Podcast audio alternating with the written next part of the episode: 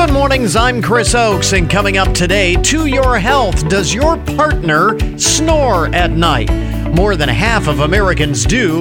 We take a closer look at the causes, effects, and treatments for National Sleep Month. Also this morning, car prices have seen big increases since the start of the pandemic, which means making the wrong decision can be even more costly than ever. But fear not, because Kelley Blue Book is out with their list of the year's best family vehicles. We'll get the inside scoop. And among their latest community programs, the Hancock County OSU Extension has resources and motivation for your spring into wellness routine. Extension educator Jennifer Little will tell us what's happening. This is the Good Mornings Podcast Edition for Wednesday, March 16th, 2022. 4 days until spring. 4 days. Count them down with me. 1, 2, 3, 4 days until spring. Not only is today Lips Appreciation Day, which, if that's not reason enough to celebrate, I don't know what else is. Today is Everything You Do Is Right Day. Remember, yesterday was Everything You Do Is Wrong Day. Today, Everything You Do Is Right. It is also National Panda Day, and I want to make sure that we point this out. It is Freedom of Information Day, which, especially the timing of this, with yesterday we just learned that another couple of journalists were killed while covering the war in Ukraine, and coming on the heels of the death of a journalist over the weekend.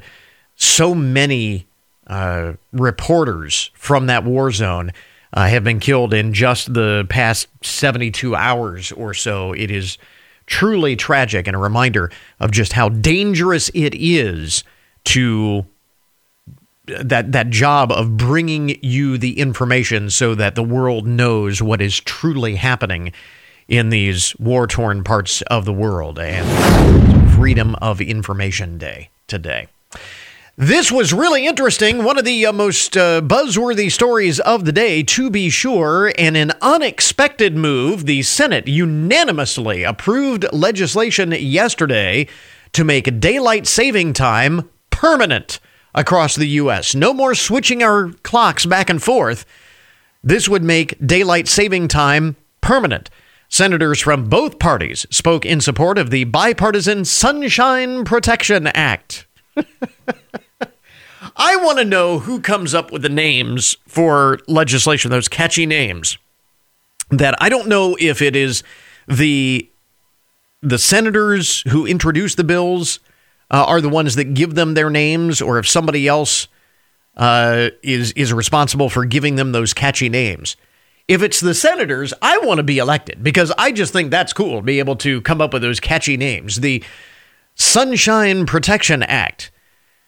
Those in support, which is pretty much everybody in the Senate, said it would be good for public health and the economy, and even reduce energy use, which are all of the arguments for having daylight saving time to begin with. And so now they want to make it permanent. Democratic Senator Ed Markey of Massachusetts, a co-sponsor of the bill, said in a statement, "No more switching clocks, more daylight hours to spend outside after school and after work, and more smiles. That's what we get with permanent daylight saving time." So who in Congress would not vote for more smiles? If you put more smiles to a vote, how can you vote no on that? We don't need more smiles. You would be a really grumpy Gus in Congress if you took that attitude. Close to a dozen states have already standardized daylight saving time, but they are waiting for the authorization from Congress. Currently, there are a couple of states, Arizona, I think, does not observe daylight saving time. Hawaii doesn't change their clocks, but they are stuck on standard time. They don't spring forward. They remain on standard time. And this would spring forward the clocks and then stop. We would not change them back. The measure now goes to the House of Representatives, and if it passes there, it would need President Biden's signature to become law. There is no word on how likely any of that is to happen, but the Senate yesterday voted to Senate voted yesterday to give thumbs up to more smiles. So, let's see. Gas prices. Actually, good news on gas prices. They've been soaring over the past couple of weeks, and it's not like gas prices were really low to begin with. They have really soared in the past few weeks due to the Russian invasion of Ukraine. The oil prices that have been driving the spike at the pump have suddenly plunged. The price of U.S. benchmark crude oil fell below $97 a barrel yesterday, down more than $33 from just 1 week ago, and now just a few dollars higher than it was at the start of the Russian invasion. So we're pretty much back to where we started. The only question is, when will prices at the pump start to decline, and how sharply will they decline, this sharp drop-off of oil prices? Axios notes the average national price of gasoline usually lags oil prices by a few days, but if the price of gas tracks proportionately to the price of oil, which it doesn't always do, we should be back to where we were in fairly short order, and that is good for everyone, not just drivers, but, you know, airlines really hit by soaring fuel prices because jet fuel ain't cheap, and they need a lot of it to keep those planes in the air. Some airlines increasing their prices as the cost of fuel has gone sky high, no pun intended. Actually, that pun was intended. Reuters reporting that Delta is raising ticket prices roughly 10%. United and Southwest also joining in. The increase in ticket prices comes the same day both American and Southwest announced flight schedules are being cut going into the spring due to fuel prices and staffing issues. So that will also contribute to higher prices because we're getting into the spring and summer travel season, higher demand, fewer seats. They're going to go for more. And, of course, higher jet fuel prices playing into that. Delta recorded the highest ticket sales of all time last week, though. Even though we're talking about rising prices with rising jet fuel, Delta recorded the highest ticket sales of all time last week. They are reporting similar numbers now to the pre-pandemic era. The airline announced yesterday that early March sales have climbed above numbers the same time in 2019 before the pandemic hit. So that is pretty significant in terms of the transition back to more normal habits. Ticket prices go up due to cost of fuel hikes as the conflict in Ukraine continues, blah, blah, blah, blah, blah. Delta's revenue in the first quarter projected to be nearly 80% of the level in 2019. United and American also saying flight demand has actually increased over the past few weeks. So we were talking the other day that the rise in fuel prices may or may not impact travel plans. Will the desire to travel once again post-pandemic outweigh the concern about gas prices? I guess it probably depends on your financial situation overall, but there is certainly a high demand for travel right now. And speaking of money, this is kind of interesting. Among the first things you need to know, the most interesting and buzzworthy stories to start your Wednesday morning. We know that money makes the world go round. There is no question about that. And now researchers at the University of Georgia have found that answering three questions can give you insight into your spending and potentially help you modify your behavior in the future if you need to do so. In the study, researchers found a connection between how participants reported thinking about their finances and the behaviors surrounding their finances. So how you think about money determines how you act about money, and I suppose that's no big shock, but it showed that improving financial knowledge, finding motivation to alter spending patterns, and reducing anxiety about finances all resulted in increased positive financial behaviors. They say identifying situations when you are likely to spend more could help predict triggers and therefore help you avoid them. If you know what triggers your impulse spending, you can avoid those triggers. Makes sense. In addition, figuring out what drives you to spend or save the way you do can provide the motivation to make lasting changes to your budget. The three questions that you need to answer are, 1, can you predict the situations when you will spend more than you mean to? 2, do you know what you should do differently to manage your money better? And 3, do you know what motivates you to spend or save the way you do?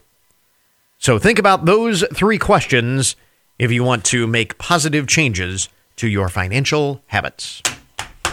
And certainly right now, with inflation sky high, gas prices sky high, this is a good time to sit down and have a heart-to-heart with yourself or your significant other to come up with the answers to those questions. So there you go. Some of the most interesting and buzzworthy stories to start off your Wednesday morning.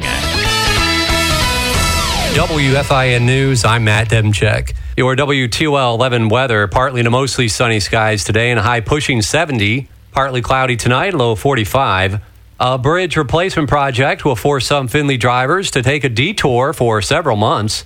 The Hancock County Engineer's Office says the Olive Street Bridge over Eagle Creek in Findlay is being replaced to meet current bridge standards. The bridge is on Olive Street between Park Street and Marion Township Road 201. And that stretch of road will be closed during the project. Work will begin on Monday and last until approximately the middle of September. Get more on the project on the website. Some Ohio lawmakers want to temporarily repeal the 10-cent increase in gas taxes that was implemented 3 years ago. A new bill in the Ohio Senate is aimed at cutting down on the price at the pump. State Senator Steve Huffman is sponsoring the bill. Gas tax increase, which this bill would repeal for 5 years only, and that would go back, would only generate about $1.5 billion. It would also eliminate special registration fees for hybrid and electric vehicle owners for the next 5 years. ONN's Tracy Townsend reporting. Logan's Irish Pub in Findlay is excited to have the last few years of the pandemic behind them and can't wait to celebrate St. Patrick's Day on Thursday. It's just a real good feel. The community has been so supported, and all through that COVID, they've been really supportive. Co-owner Karen Logan says it'll be an entire day of food, drink, and music. We have 4 bands that day starting at 6 a.m. in the morning, and we'll have breakfast served until 11 a.m., and so bands throughout the day. The last one comes on at 8 o'clock. And if you happen to imbibe a little too much, they will be offering free rides home. Get more on the website. And speaking of St. Patrick's Day, the Ohio State Highway Patrol is reminding people not to push their luck. Colonel Richard Fambro says impaired driving enforcement during the holiday is a priority for their troopers. Over the past 5 years during St. Patrick's Day in Ohio, he says 14 people were killed in 11 fatal crashes. Get more news online anytime at WFIN.com. Matt Demchak with 1330 WFIN and 95.5 FM.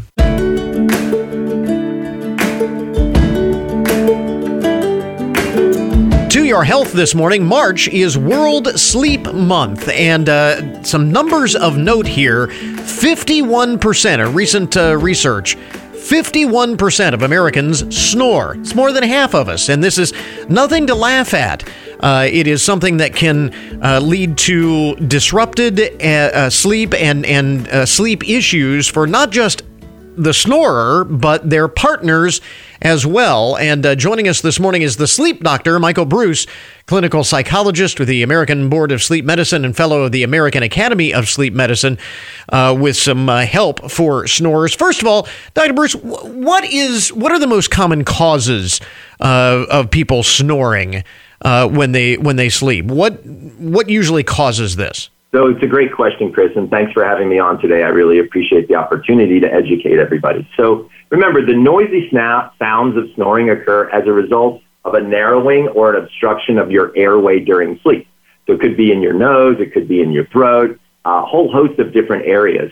When those muscles relax, the passages become smaller, and then the breath or the air that's moving through these narrow passages causes the soft tissue of the airway to vibrate. That vibration causes the sound of snoring. So it's really a narrowing of the pipe.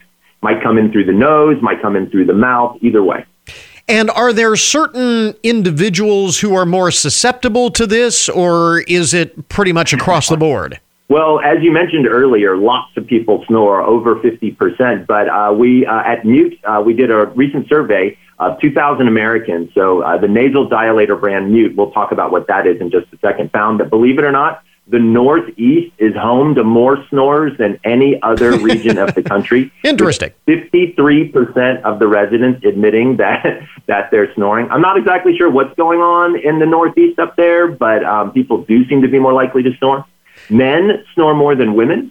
Men, 57% of men were snoring, whereas only 46% of women.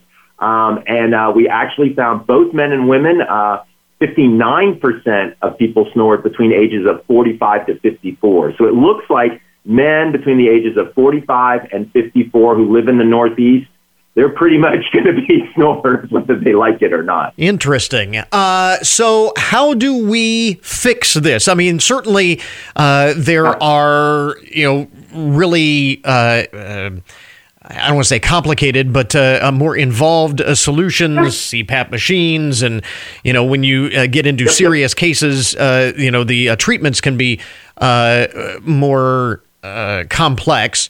But are there some simple ways to reduce or prevent this? Absolutely. So you brought up a lot of different points, and I want to kind of break it down a bit. So number one, we know that snoring is a form of sleep-disordered breathing, which is in the spectrum of sleep apnea. So when you mentioned people being on a CPAP machine, for listeners out there, that is a device that helps people breathe at night who have something called obstructive sleep apnea. Mm-hmm. Snoring is the most mild version of that, and we wouldn't even call it apnea. We would just call it sleep-disordered breathing. Okay. Now, here's the good news. There's a bunch of things that you can do to change it. One of them, lose a little bit of weight. Roughly 5% of your body weight loss will actually reduce snoring by about 30 decibels. I tell people quit smoking for sure, because that certainly inflames your throat. Also, not drinking alcohol within 3 to 4 hours of bedtime will certainly help.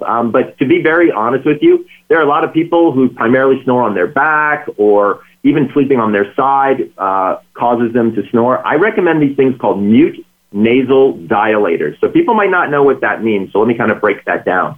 So these little devices, which are about the size of your fingernail, will go just inside the nostril, and it actually opens up your nostril passages. So it basically opens up the pipe to let more air in, reduce that vibration, and 75% of users find that they're effective for snoring, literally the first time.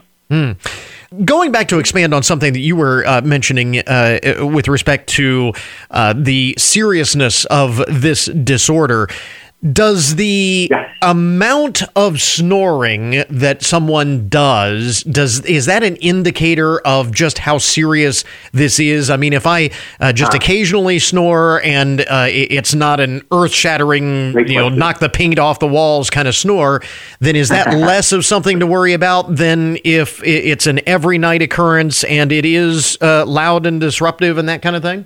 You nailed it, Chris. So absolutely. If it's the occasional light snore, almost cute snore, we really don't worry a lot about that. But if you have somebody who's lying next to, or you've been told yourself, hey, you snore more than 3 nights a week, then that is something that you probably want to take a look at. The other thing is, how loud is the snoring? Maybe you snore 3 nights a week, but it's very soft and it's not very disruptive. Then you might be just fine. The biggest thing that we really look out for is we want the bed partner of the snorer to listen while they're asleep to make sure that they're not stopping breathing in their sleep. That's a very serious situation called sleep apnea.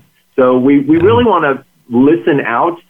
But yes, the volume of the snore will indicate the severity. The frequency of the snore will also indicate the severity. Okay. So good call there, Chris. So, again, that's when we circle back to some of those more complex solutions. But for many people, there are easy things to do that can get you and your partner a better night's sleep. Again, March World Sleep Month. We are joined by Dr. Michael Bruce, a clinical psychologist and sleep expert. And where do we get to more information? Absolutely. So if people want to learn more about the Mute internal nasal dilator, go to Mute Snoring, like hit the Mute button, snoring, or if you go to Amazon and you type in Mute, it pops right up. So, you know, one of the things I wanted to tell people about the dilator itself is it takes about 30 seconds to get used to it. But once you're used to it, you really don't feel it. And I've actually been using it during my athletics. So now I wear it when I'm training on my cycle or if I go for a run, and I'm actually seeing improvement on my time. So it's not just for nighttime and snoring use. You can actually use this if you're training to improve your performance as well. Good to know. We will link up to it on our webpage so folks can learn more. Dr. Bruce, thanks very much for taking the time. We appreciate it. Thanks for having me, Chris. Have a good one, buddy.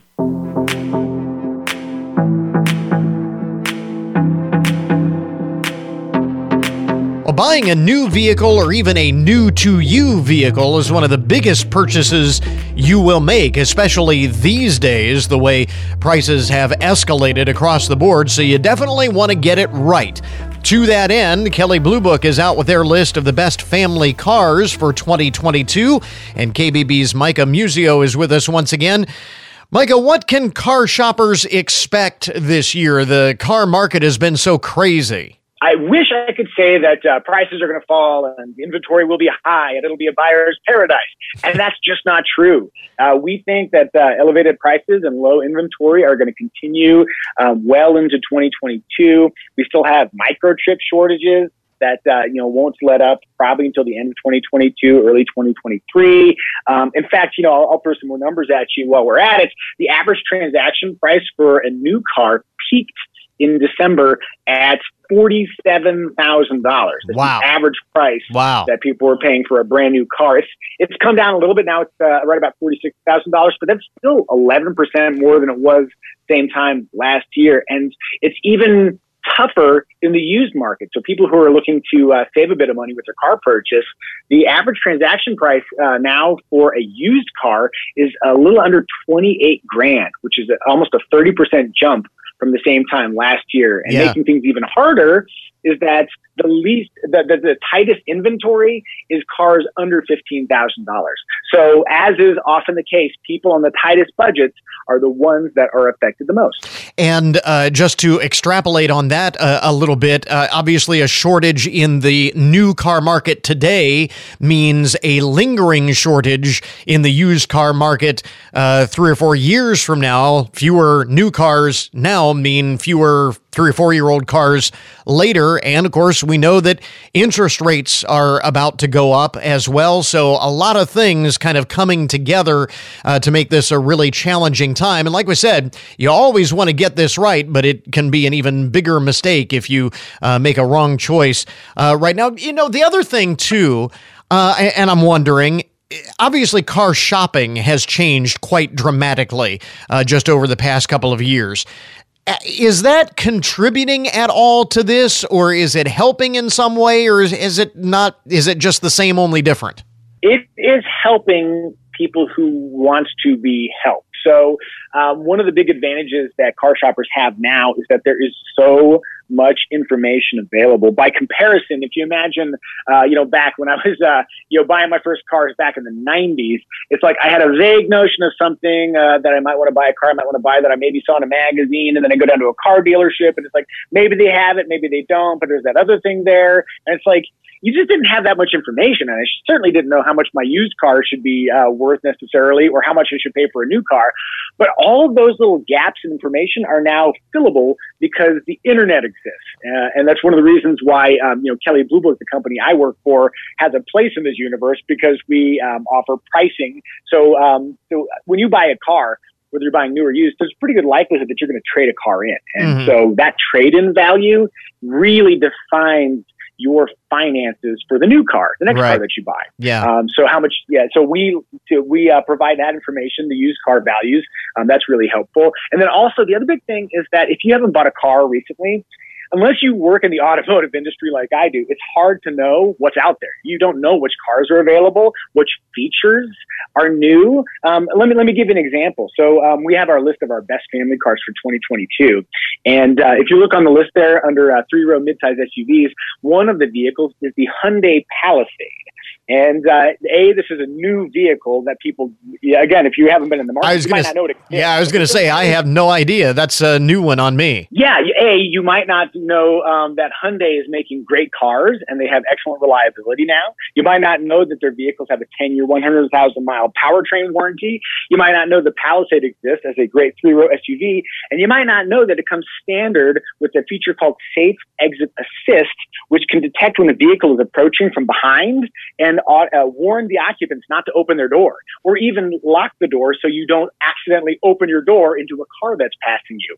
And all that information is available, but unless you do a little bit of research, you wouldn't know any of that. Now, you mentioned that is one of the vehicles that makes your list of the best family cars for 2022. What are some of the other ones that are on the list that folks might want to take a second look at? Another one that people might want to consider is the Toyota Highlander. That's another mid-size three-row SUV. And, that ticks a few important family boxes. It's very safe. IIHS top safety pick. It has a standard suite of active driver assists, including lane keeping assist. So if you've ever been distracted by screaming children in the back of your car and maybe you just start the departure lane, the Toyota Highlander can detect that and automatically steer itself back into its lane. But the other feature that the Highlander offers that is particularly relevant at this moment is a hybrid powertrain. Their hybrid pumps out 243 horsepower and 36 miles per gallon in the city, which is outrageously good for a vehicle that can seat 8. And that's one of the things that if you look through our list here of our SUVs and minivans, you're going to see a lot more hybrid options, especially as gas prices are going through the roof. That's very important. That was one of the questions I wanted to ask. Is there a common denominator among the vehicles on the list of best family cars this year? Obviously, safety, roominess, reliability, but that increasing electrification is a trend. I mean, a really good example of that, would be the Chrysler Pacifica. It's a minivan, and minivans can feel a little bit soulless, but it's so practical in terms of its design. And the reason why the Chrysler Pacifica is so cool, you can get it with all-wheel drive, which is great for inclement weather. It's got a ton of space inside. The second-row seats, they're called stow-and-go seats. They fold right into the floor. It's a completely flat load floor, which is great, but they offer it as a plug-in hybrid version. And that's plug-in hybrid Pacifica can cover 32 miles of range without ever using a drop of gasoline. So for your normal morning commute, you might be able to drive your plug-in hybrid Chrysler Pacifica and never use any gasoline. And then after that, it's still a very efficient vehicle, something like 36 miles per gallon, when you're just using the normal hybrid mode. But that kind of electrification is interesting. Another example real quick is the Toyota Sienna. They only make it as a hybrid. That's not even an option. It comes standard as a hybrid. Wow. And that thing gets 36 miles per gallon fuel economy, which, again, amazing for a big people haul. Yeah, another example of just how dramatically the automobile industry has changed in just the last several years. And when it comes to vehicle shopping, no matter what we're shopping for, no matter how we're shopping, whether it's, the traditional method of going into the dealership or whether we're doing this as more of an online shopping process, what are the best tips for making sure that we get the best deal that fits us, again, because we don't want to make what could be a very expensive mistake? Well, I mean, item number one, you got to do your research, especially now with vehicle prices as high as they are. The only thing worse than paying a ton of money for a car is paying a ton of money for the wrong car. Right. So making sure you do your research beforehand to make sure the vehicle that you buy is really going to meet your needs. And to that end, we've been talking a lot about online shopping, but that also leads into you kind of need to confirm your research in person. There really still is value in going to the car dealership and crawling around the vehicle that you think is going to meet your needs. Take your car seat for your kids and install it in the car. Walk around, get in all the seats, really experience the vehicle. And, any car dealer that's, worth it, your money will let you check out the vehicle. So, really make sure that the second most expensive purchase you're ever going to make right behind your house is the correct choice. There has never been a more important important time to take your time and get it right when talking about buying a new or new-to-you vehicle. Again, Micah Muzio, Kelley Blue Book with us. Once again, the best family cars for 2022 list is out, and where do we get more information? Yeah, for more information on anything we talked about today, if you'd like to get the value of your current car or see how much you should pay for your next car, or you want a good starting off point for your family car purchase journey, head over to KelleyBlueBooks.kbb.com. Thanks for having me. We interrupt this program to bring you a broken news alert. Today's update on the odd and unusual side of the news brought to you as a public service, more or less, of Hancock County Veterans Services. Today is actually one of those days where it's not a whole lot going on in the broken news, kind of a light day. There's this story from Google where apparently dogs are now entitled to their own privacy. Dogs. Internet users have pointed out that Google Maps has been blurring out the faces of dogs to protect their privacy. A Google statement reads, "When we create street view content from 360-degree video recordings submitted by users, we apply our algorithms to automatically blur faces and license plates," because you don't want those identifying marks out there on the World Wide Web. But now apparently they have expanded this, either intentionally or unintentionally, to dogs. One person writing about this developments, as calls it the Pooch Protection Program. And somebody else pointed out that this, I'm not sure how effective this will be, because dogs recognize other dogs by sniffing the other end. So, no, but Google's blurring out dogs' faces now. Protect privacy.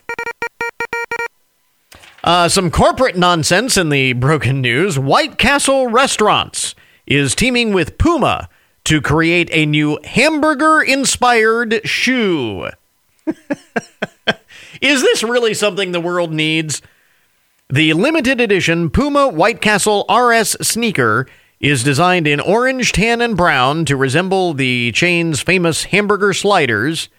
The shoes also include hidden design elements like the White Castle logo and the slogan, "What you crave," on the tongue. On the tongue of the shoe, not on your tongue. The sneakers will retail for $120 at Puma, Foot Locker, and Champ Sports stores and online.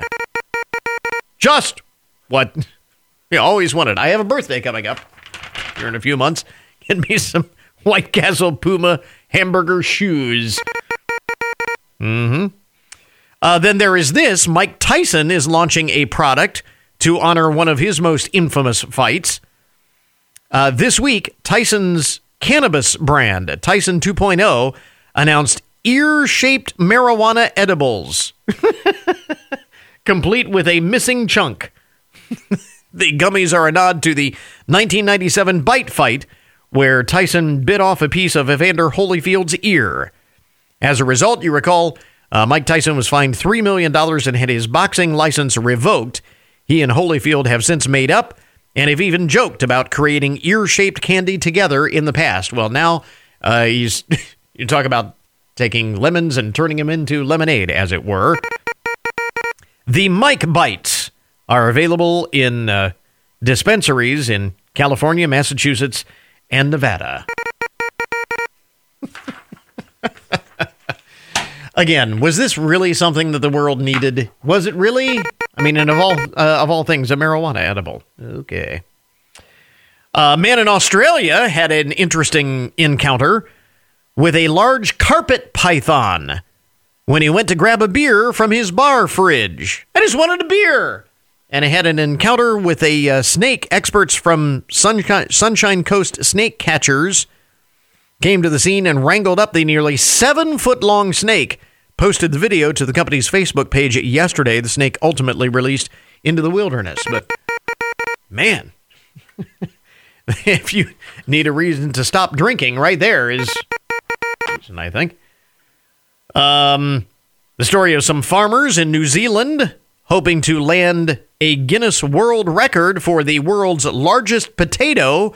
Turns out they will not be getting that title. A bit of a scandal in the Guinness World Record universe. a DNA sample from the potato actually came back to reveal that it was not a potato at all, and instead is a type of gourd. I didn't know that they did DNA tests on vegetables to make sure that they were genuine. But when you're the folks at Guinness and you are the official curator of world records, you cannot be too careful. Colin and Donna Craig Brown, who dug up the potato turned gourd last August, said that they were shocked and confused as to how this could have happened, that what they thought was a potato wasn't a potato at all. They say they think the potato seedlings that they purchased must have been crossbred with a gourd, and that's how they came up with the misidentified vegetable. The couple think that the gourd is self-sown and could have been growing for a couple of years or more. Colin says of the debacle, quote, "If it quacks like a duck, swims like a duck, and has feathers on it, then it must be a duck. But this one actually turned out to be a turkey," as it were. They do say that they'll still use it, and turn it into vodka. So there's... so it's still good for something, I guess. And turn into a lot of vodka, I guess. Especially since we're not getting Russian vodka anymore. And finally, in the broken news this morning, again, like I said, just kind of a light day, the broken news, but some weird stuff here. Imagine driving by your home and finding that someone made an unexpected change to your landscaping. That unexpected change being a giant Kmart sign. Of all things. This is what happened to Pastor Paul Knight of Hope Church in Grand Forks, North Dakota, who tells local news reporters he had no idea how the sign got there, though he suspects it was someone from the church pranking him. He said, "I don't know who to call to remove the giant Kmart sign from his yard because I don't know who put it up."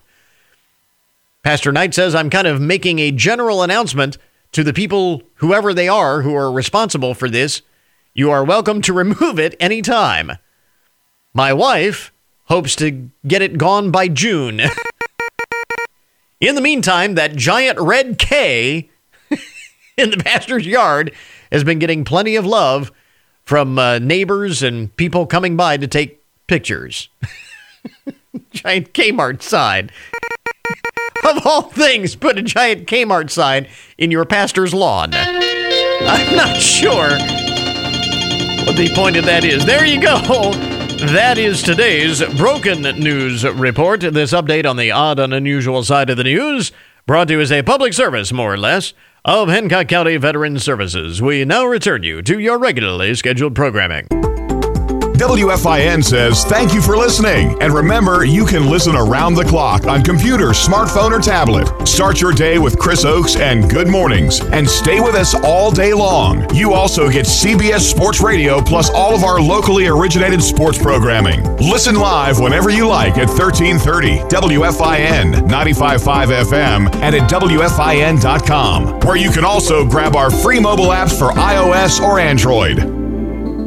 We mentioned a little bit earlier that March is National Sleep Month. We were talking about our cover story this morning, and that is the subject of today's Daily Download as well, National Sleep Month. It is well established that Americans are chronically sleep deprived even before the worries of the pandemic and the way that upended our schedules, and now we've got world events that we're worried about and so on, but despite all of that, we are very sleep deprived in this country, but there are some places where it is a particularly acute problem, including right in our area, as it turns out. According to a new study, crunching the numbers from the CDC's report, Places, Local Data for Better Health 2021, they found that the residents of Detroit, Michigan, were the most sleep deprived of all American cities of 100,000 people or more.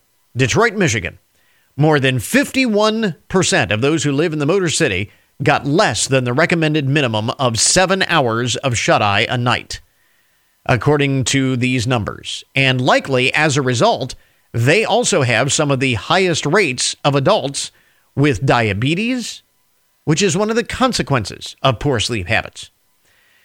Second on the list is Cleveland, the second most sleep-deprived city. 50.2% of Cleveland's adult residents suffer from diabetes. Third on the list, Memphis, Tennessee. Flint, Michigan was fourth. And Miami Gardens, Florida rounded out the top five of those American cities that need more sleep. The study also noted that lack of income directly affects how much sleep people are getting. This is kind of interesting. And this holds true no matter where you live. 38% of the lowest income Americans, those making less than $15,000 a year, sleep fewer than 7 hours a night on average. Probably because they're worried where their next meal is coming from. By contrast, just 30.8% of Americans making more than $50,000 a year are sleep deprived. So you want to get more sleep? Make more money. You want to make more money and get more sleep. Not sure. It's probably, again, not a surprise, but some of the numbers from the CDC's report, Places, Local Data for Better Health 2021. As we mentioned earlier, spring is right around the corner. First day of spring is Sunday, in fact, so 4 days away. And the Hancock County OSU Extension has some resources and motivation they are rolling out for your spring into wellness routine. And Extension educator Jennifer Little is with us in the studio this morning. And the first thing to point out is that, you know, when we talk about spring wellness, most people are thinking about, you know, getting into shape, you know, for the season of showing more skin, running into better physical shape, and, you know, getting exercise, getting out and running and getting active and so on. But that is only one aspect of wellness, one dimension of wellness, as you call it, that you'll be focusing on. Yes, Chris. For our upcoming Spring Into Wellness Challenge, it's going to be a 6-week challenge starting in April and going through the middle of May. Mm-hmm.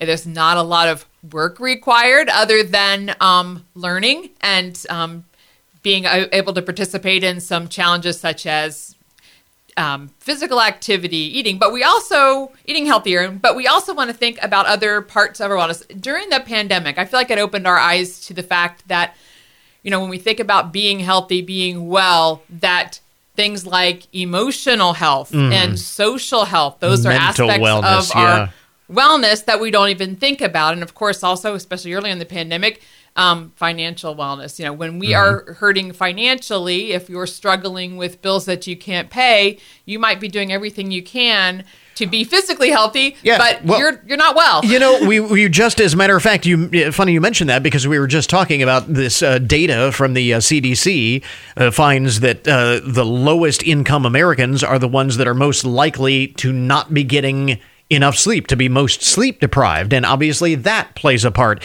in your physical health, your financial health playing into that. So a lot of these things are tied together. They are weaved together, maybe more than we realize. Yeah, there is actually Dr. Bernadette Melnick. She's actually a registered nurse practitioner, and she is Ohio State's chief wellness officer. And she has done some promotion amongst the staff and faculty of Ohio State and adopted this view of wellness that looks at the state of well-being. And that's described as having 9 contributing parts or dimensions, including physical, emotional, financial, spiritual, social, career, intellectual, creative, and environmental aspects.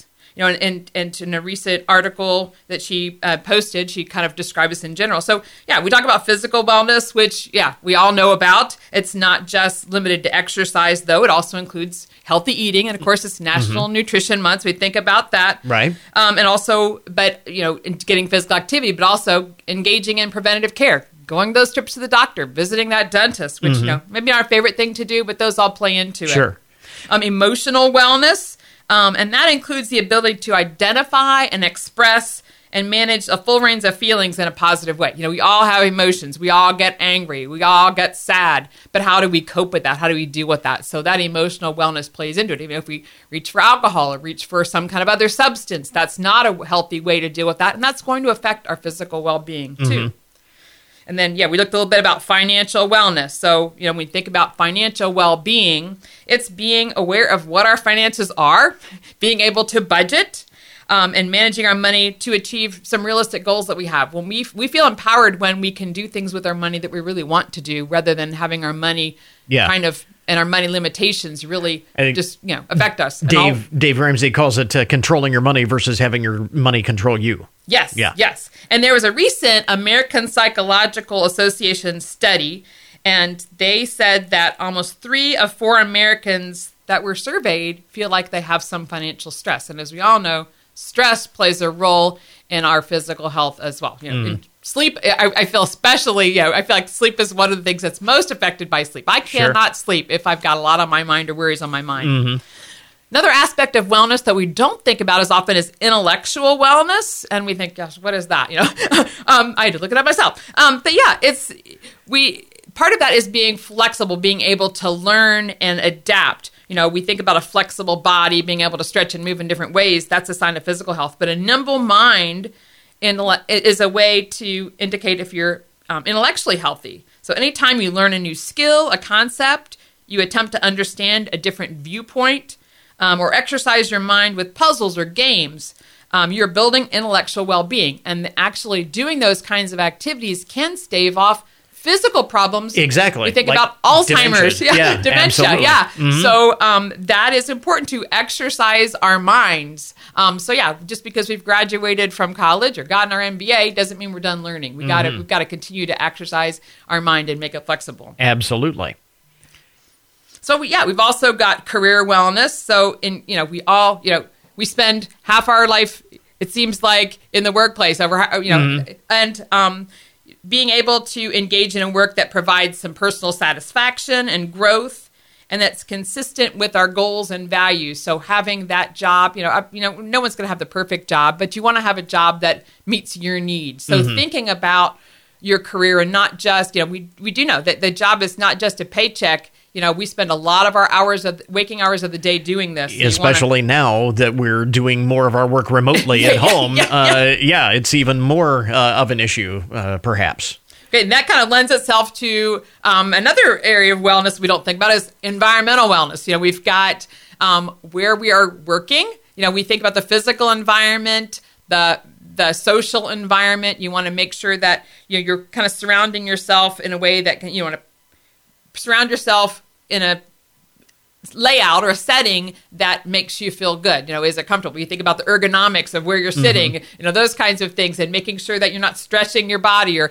bending your neck or doing something like that. So that environmental wellness, but also environmental wellness is also kind of getting out in nature. You know, we've got this natural environment that meets a lot of our needs, and there's been a lot of research talking about the links between nature, mental health, and physical well-being. So you have all of these 9 dimensions of wellness that we're talking about, and you're going to touch on all of those over the course of this Spring Into Wellness routine. Talk about how people can be a part of this program beginning in April. Yes.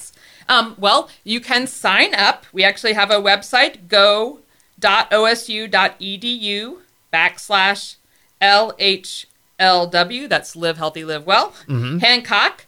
And for participants who sign up, it's totally free. They will receive 2 email messages every week. And those email messages will inspire and inform people about the different dimensions of wellness and kind of give them ideas that they can apply to their own lives to become more well or have a better well-being in those different aspects or dimensions of wellness. And they'll also be offered Friday lunch and learns. They're virtual, so you can kind of tune in from your desk as you're eating your lunch and tune into a webinar that kind of highlights one of those areas a little bit more specifically, and you can kind of see a real person and hear a live presentation and live interaction on a specific topic. We also will be offering a bingo card. We had an email challenge in the fall, and the bingo cards were very popular. The bingo card will give you different activities that you can do, simple steps you can take to approach one of those ways of wellness in your own life. It might be something simple like reading a news article or listening to your favorite song or those kinds of things. But yeah, people who participate in the bingo cards, we will be emailing cards that you can print out, or we'll have some printed out in the office. People can stop by and pick those up. And if you fill one out and return it, we'll have some little prizes in there, some incentives there to make it, not only will you be feeling better, but you'll also be getting a little bonus there, bonus gift. So we encourage people. It's a 6 weeks challenge. It shouldn't be easy. And I'm going to participate myself. I'm encouraging my office mates too as well, because I tell you, it's been a rough winter. Yeah. and I know there's some things that I need to be doing to take care of myself. So it all begins the first week of April, right? Mm-hmm. So there's time between now and then to get signed up. Yes. And give us the website once again where folks can get more information. It is go.osu.edu/LHLW Hancock. Okay.